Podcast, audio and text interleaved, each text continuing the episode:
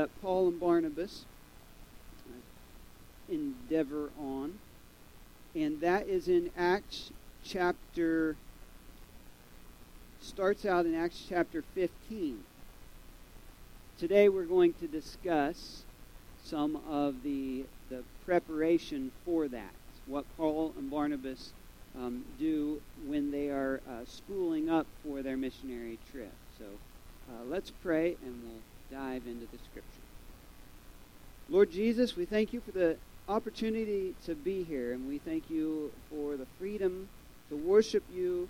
God, we pray that that freedom would continue to be the thing that our that our country is held together with. Lord, your freedom. And God, we praise you for setting us free from the chains of sin and bondage. Lord, thank you for salvation through your Son. It's in his name that we pray. Amen. So, as I said, Paul and Barnabas are doing well on mission. They are uh, preaching the word, and uh, folks are changing the direction of their lives. Gentiles are uh, putting their faith in Jesus. They're trading, uh, they're trading their idols for eternal life, and Jews are trading the law for Jesus. This is what has happened on their first missionary journey, the, the things that they experienced. And the, uh, the Gentiles and, and the Jews weren't all converting. Of course, there were some that were hostile. There's always going to be some hostile folks. You can't make everyone happy. Some people are pretty attached to their sin. But overall, the first mission was a great success because the word of God's Son was spreading. So they get back home. Paul and Barnabas, they travel back to where they started. And it appears that after a while, the Apostle Paul gets a little bit maybe itchy. You know what I'm saying? Paul's one of those guys that can't sit still for very long. He tries to relax or he tries to experience some rest, but he, he is ready to move on pretty soon and he wants to go somewhere. Acts chapter 15, verse 36 says, After some time, Paul said to Barnabas, Let's go back and visit each city where we previously preached the word of the Lord and see how the new believers are doing. Barnabas agreed and wanted to take along John Mark. You ever had one of them good ideas? You know, I have, I have two sons, and uh, my wife and I, uh, we tell them whenever they have a good idea, don't do it. Because their good ideas are usually what lead them to getting into trouble or to get things broke or people hurt. So whenever they have a good idea, don't do it. Uh, you know, sometimes it's not just my boys. Um, you probably have heard a lot of stories from me. Uh, one, one of my congregants um, probably accidentally spilled the truth to me and said that, uh, Boy, Pastor, I remember a lot of things about your sermon, and they're always the stories that you tell about crazy things. And so I think I'm missing the mark there. I, I don't want you just to remember my silly stories because then you will think that, uh, boy, our, our, pastor is uh, not very sharp. Uh, so I should probably narrow that down. Please don't remember just my stories, but remember the Word of God, which is absolutely the most important. Um, if you remember only the stories, like I said, you'll you'll think I always make mistakes, and particularly sticking my foot in my mouth uh, with my wife. So uh, if we're talking about, uh, you know, Barnabas had this good idea. Um, let's let's uh, take along Mark. You know, and I don't know what Barnabas was thinking at that point. Um, you know, he knew Mark. Mark was his cousin. So probably, probably this is a good idea. Uh, boy, I remember when when uh, I had a good idea to cheer my wife up. Like I say, you probably remember this from several years ago. And so I brought, she was sad, and I wanted her to be happy, and I came up with this great idea of bringing my horse into the house to cheer her up. When she come downstairs, she would see my horse in the house. That's funny, right? No.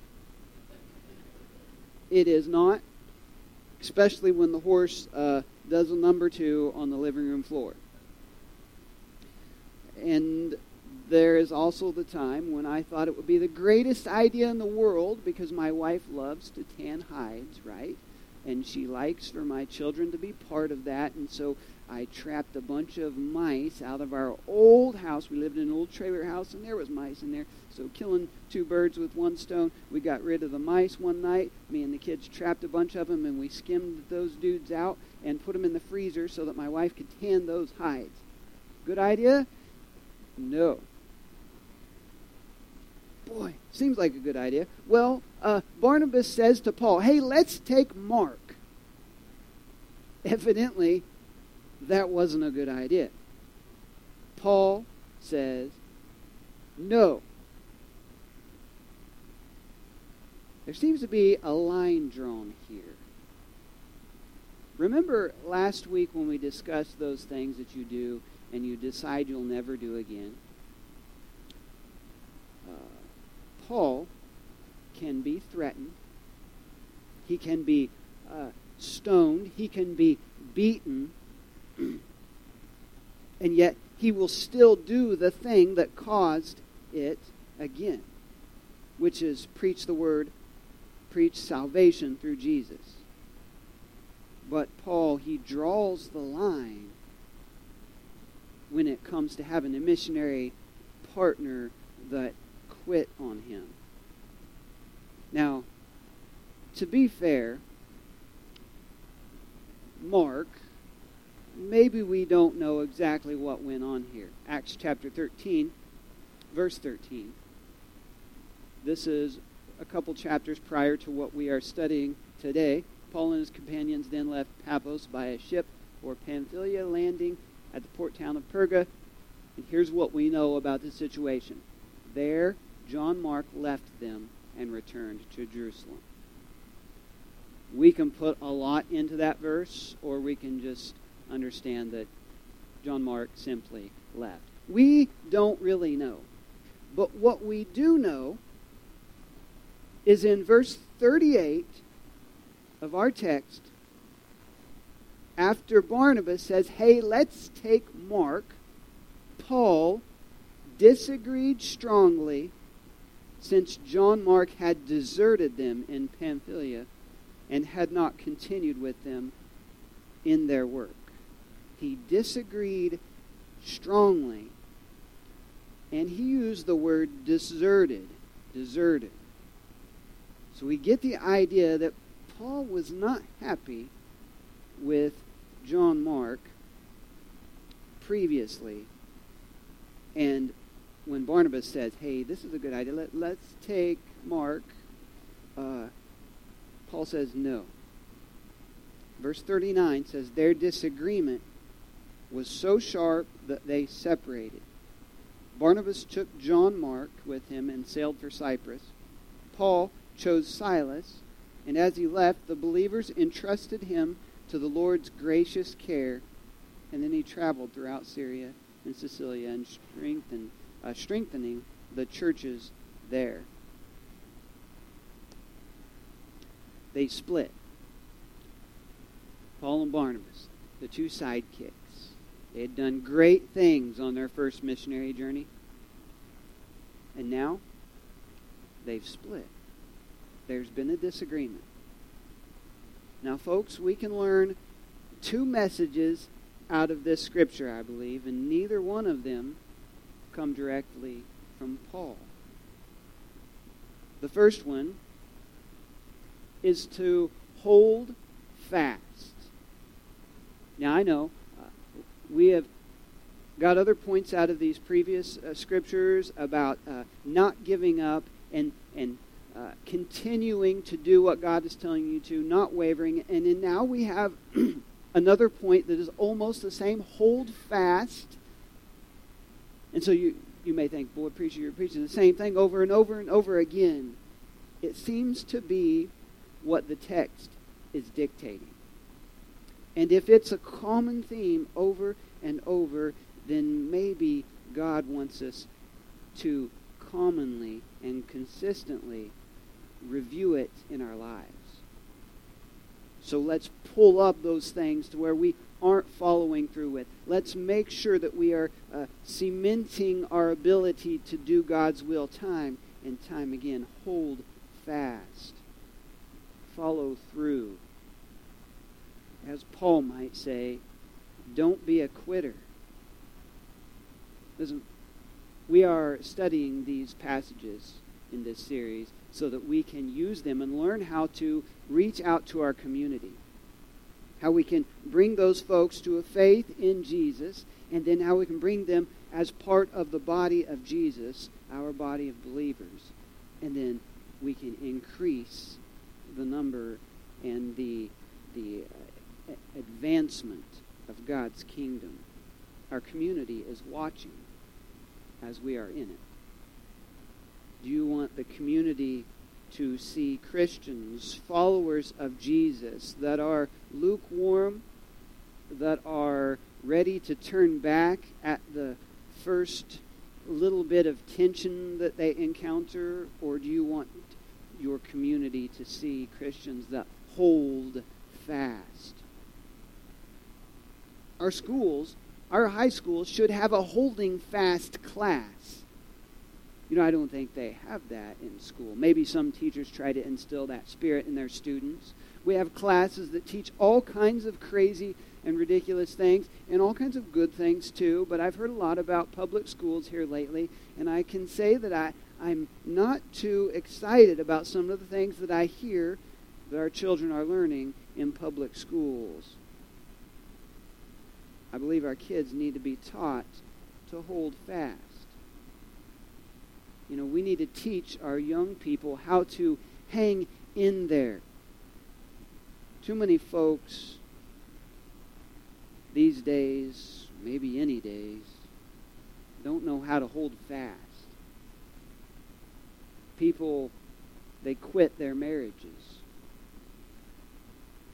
Some parents quit their children, and some children quit their parents some people, they quit their jobs when they become do, too difficult and let others take care of them. Some people quit their government. They quit their country. I'm reminded of the American Revolution, 1776 when the folks that were here in this land had just recently come from a place that didn't offer freedom. And they were excited to be here because it did. This place offered freedom, and they were able to experience that, and they fought for that freedom when it was threatened and infringed upon. They fought to have the ability to worship their God in the way they seen fit. Mm. And now, and from that point in history forward, it seems that, that, that now we give up our freedom by doing things like, you know, outsourcing a lot of things to other countries and you know, it seems that sometimes our modern government works to take away our freedom of religion and our freedom of speech. Americans, hold fast and don't quit on your country. And celebrate our independence.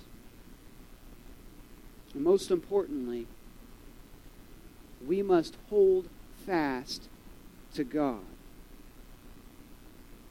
hold fast to God and, and our community of believers. it's it's tempting to quit following God when we just when we just don't get what we want. Think about when you were a child, and maybe some of you, when you were a kid, decided at some point, I don't need to live with my parents telling me what to do anymore. And so you pack your bag, a pair of socks, maybe a pair of underwear if you were able to think ahead that far uh, a couple of crackers, and a bottle of Kool Aid. You put it in a little bag and you start walking down the driveway. Who knows where you're going to stay? Grandma and Grandpa's, maybe a buddy's house. And it seems like a good idea. It seems like freedom. I don't like the governing body at my house. My mom and dad tell me that I must do my chores, that I must pick up my room. So the child runs away, and maybe they run away for a couple hours or a day. But almost inevitably, they realize it's not what it's cracked up to be. When you're young like that, God has designed you to be taken care of by your parents, you know? How's that working out for you with no one to pay for your food, no one to drive you to the places that you need to go? If you didn't have a grandma or a friend to stay with, no roof to provide shelter from the elements.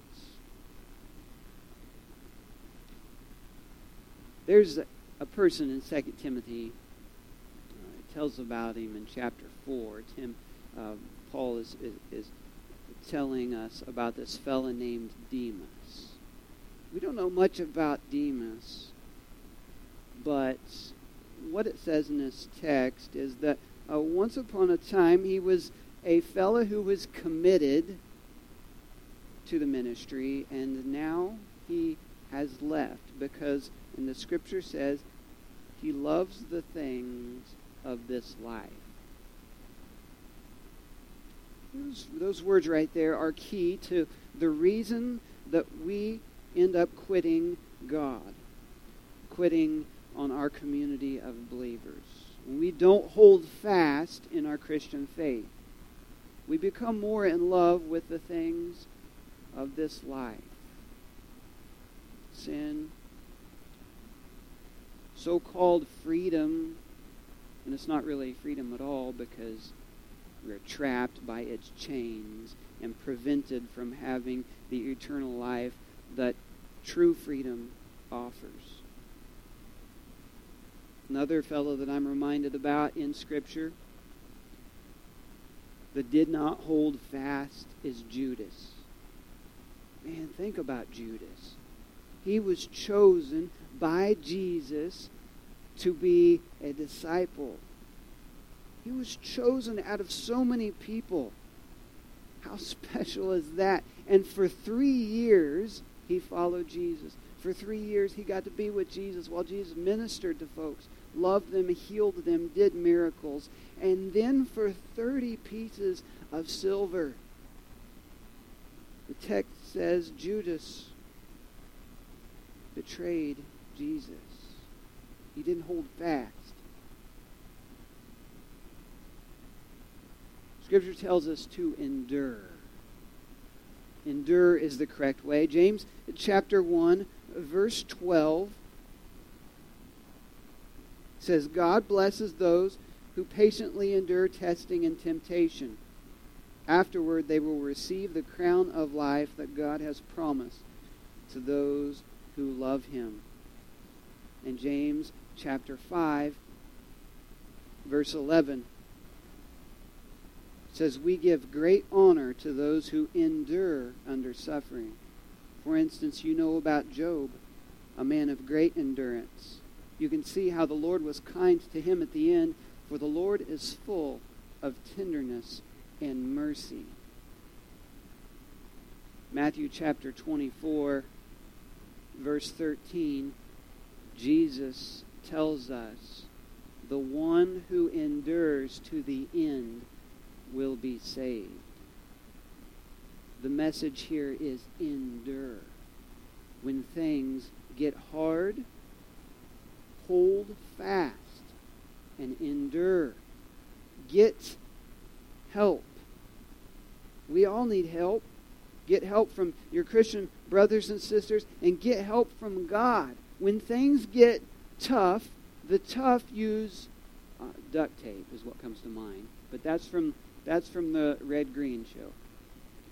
When the when, when things get tough, go to God. Get help from Him. The way to do that is it's prayer. You know, and you think, boy, uh, I pray a lot, but I say the same things all the time, and, and I don't know if it's working or not. You know, Jesus tells us exactly how to pray, and you know, we get ideas from other scriptures that uh, we can just talk to God with anything. It's a conversation. And so at one point in time, Jesus says, Look, if, if you need a starting spot, let me give you a, a starting outline for how you can pray. In the book of Matthew, it's recorded. So we pray something like this, and this isn't it exactly. God, your name is holy. We start our prayers like that. God, I know that your kingdom is perfect, and I want to live according to your kingdom here on earth. Because I know your kingdom is perfect. And I know it can't be perfect here, but I want it to be better, so I want to live according to your kingdom right here. God, thank you for giving us what we need to live and I'm going to need more of that to live. Uh, please uh, provide me with what I need. I don't need a lot more, just enough. God, forgive me and help me to forgive others. Lord, it seems like sin controls me all the time. Help me break that control, God. And Lord, rescue me from the devil. All of us need rescued. Rescue me, God. And the Lord will rescue you from the devil. He will if you let him, because one thing is for sure our God knows how to hold fast. 1 Samuel chapter 12, verse 22 says, The Lord will not abandon his people because that would dishonor his great name. Psalms chapter 94, verse 14 again says, The Lord will not reject his people, he will not abandon his special possession. You get that? You are a special possession. And he will not reject you, and he will not abandon you. Our Lord Jesus, he held fast. He held fast when, when it hurt, when because of our sin, he was beaten and he was put on a cross, and he didn't have to, but he knew you, and he loved you, and he wanted you to have eternal life. So he held fast. Makes me think of the soldiers who fought for our country's independence. Jesus provides the perfect example. Does a soldier mimic a little bit of that example that Jesus provides where they know the final thing that is to be focused upon? And they hold fast. They stay on that front line fighting, though they could lose their life, because they know about what they want to happen in the end. And if they give up, then it's not going to happen the way they want it to. Our Lord Jesus held fast to save us. He tells us in Matthew chapter 28, one of the last verses, to be sure of this, I am with you always, even to the ends of the age. My friends, hold fast in the faith. it's been said that quitters never win and winners never quit. You heard that saying before?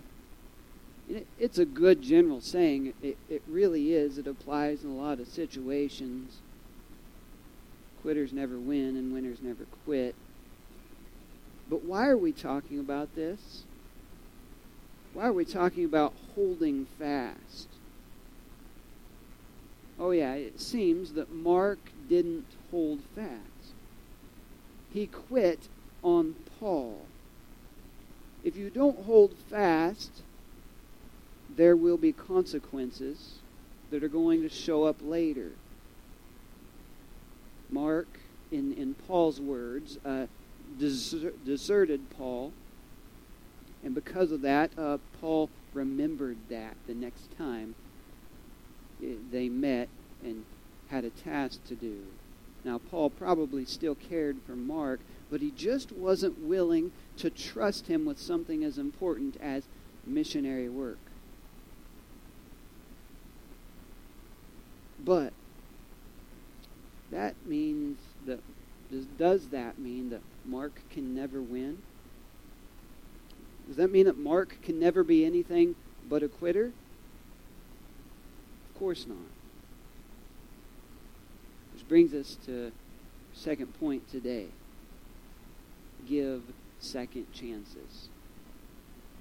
Follow Barnabas's example here and give second chances.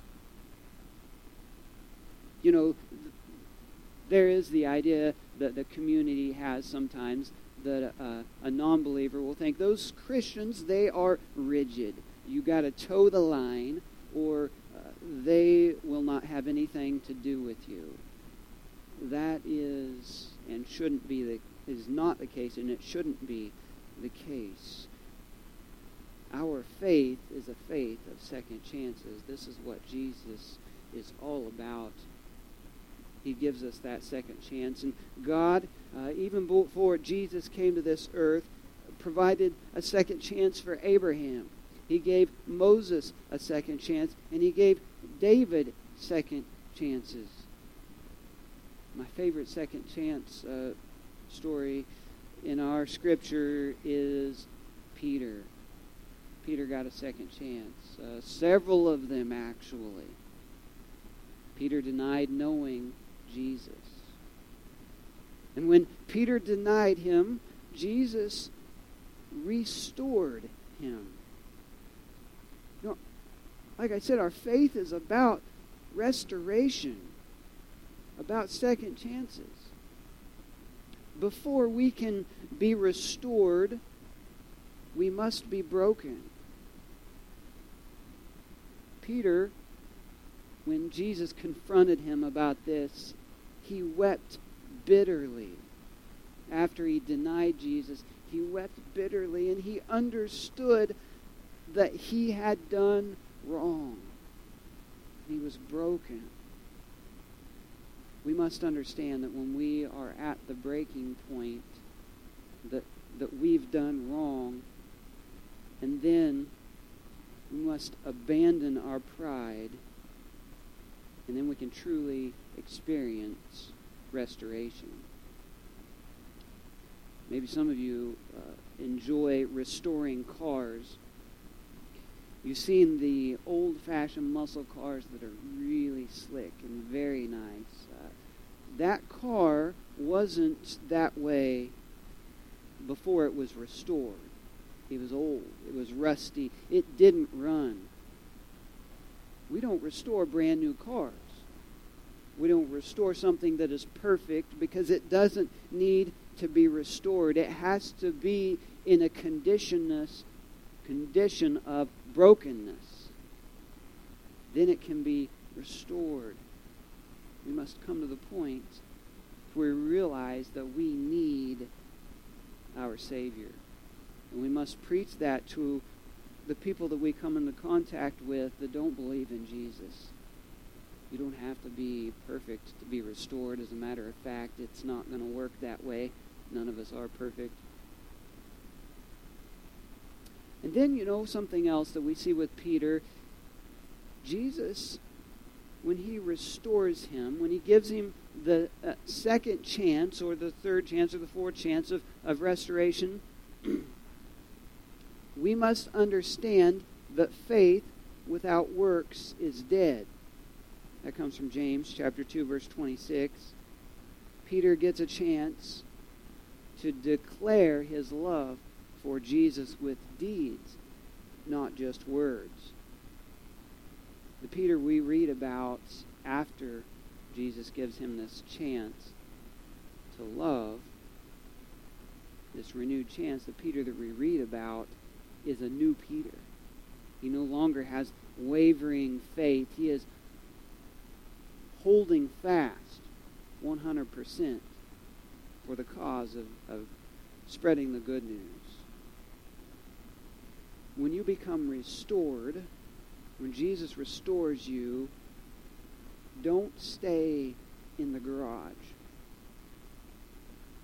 We see a lot of restored cars and we keep them nice. We take them to parades and don't let them get scratches.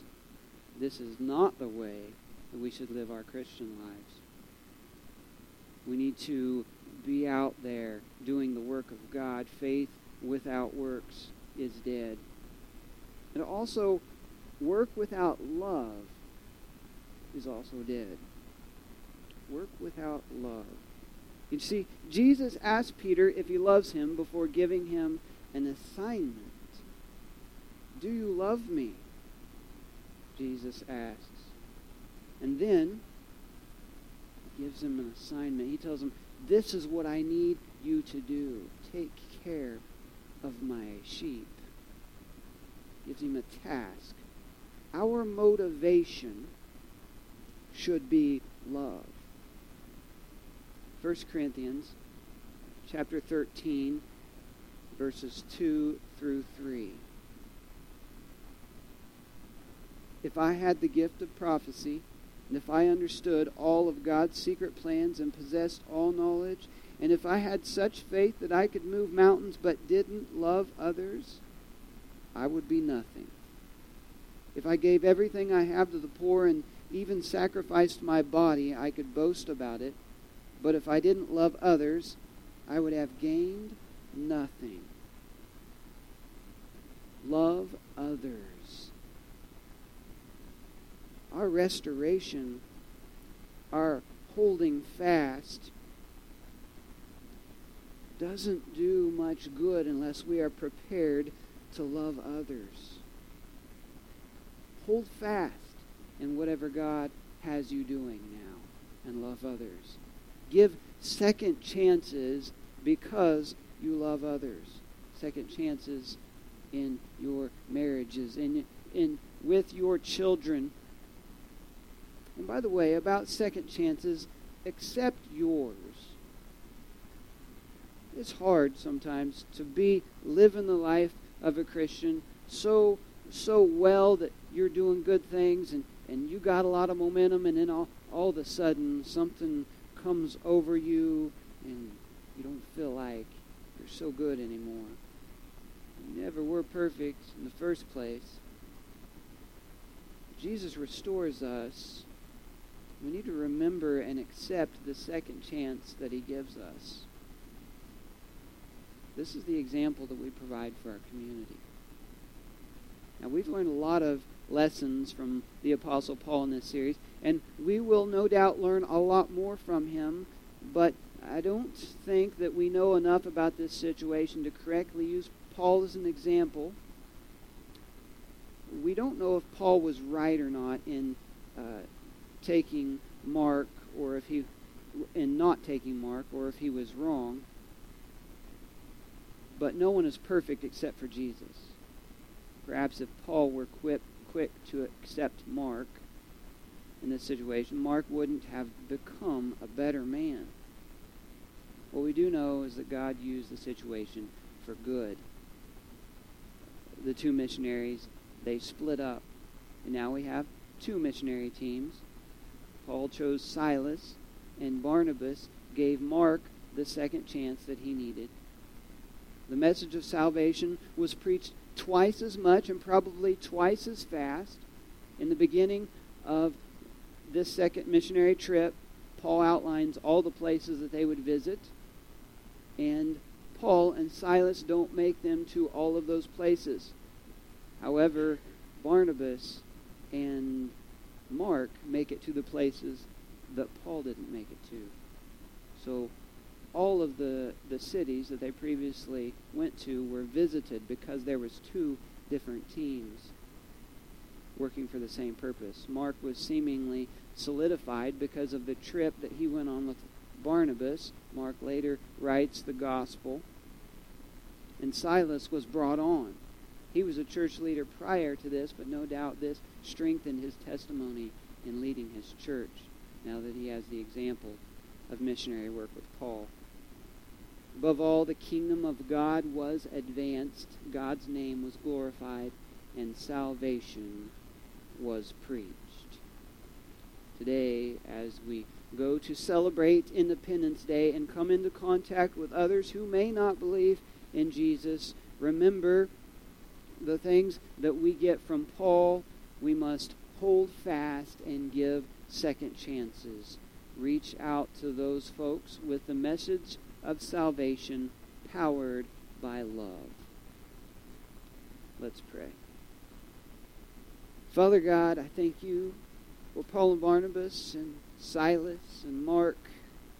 God, I thank you for the lessons that we can learn from their situation. Lord, I thank you for our freedom in this country. And I praise you for the work that you do through your church. God, it is an honor to be the body of Jesus. Help us to understand the second chances you've given us and extend that to others. It's in your precious name that we pray. Amen.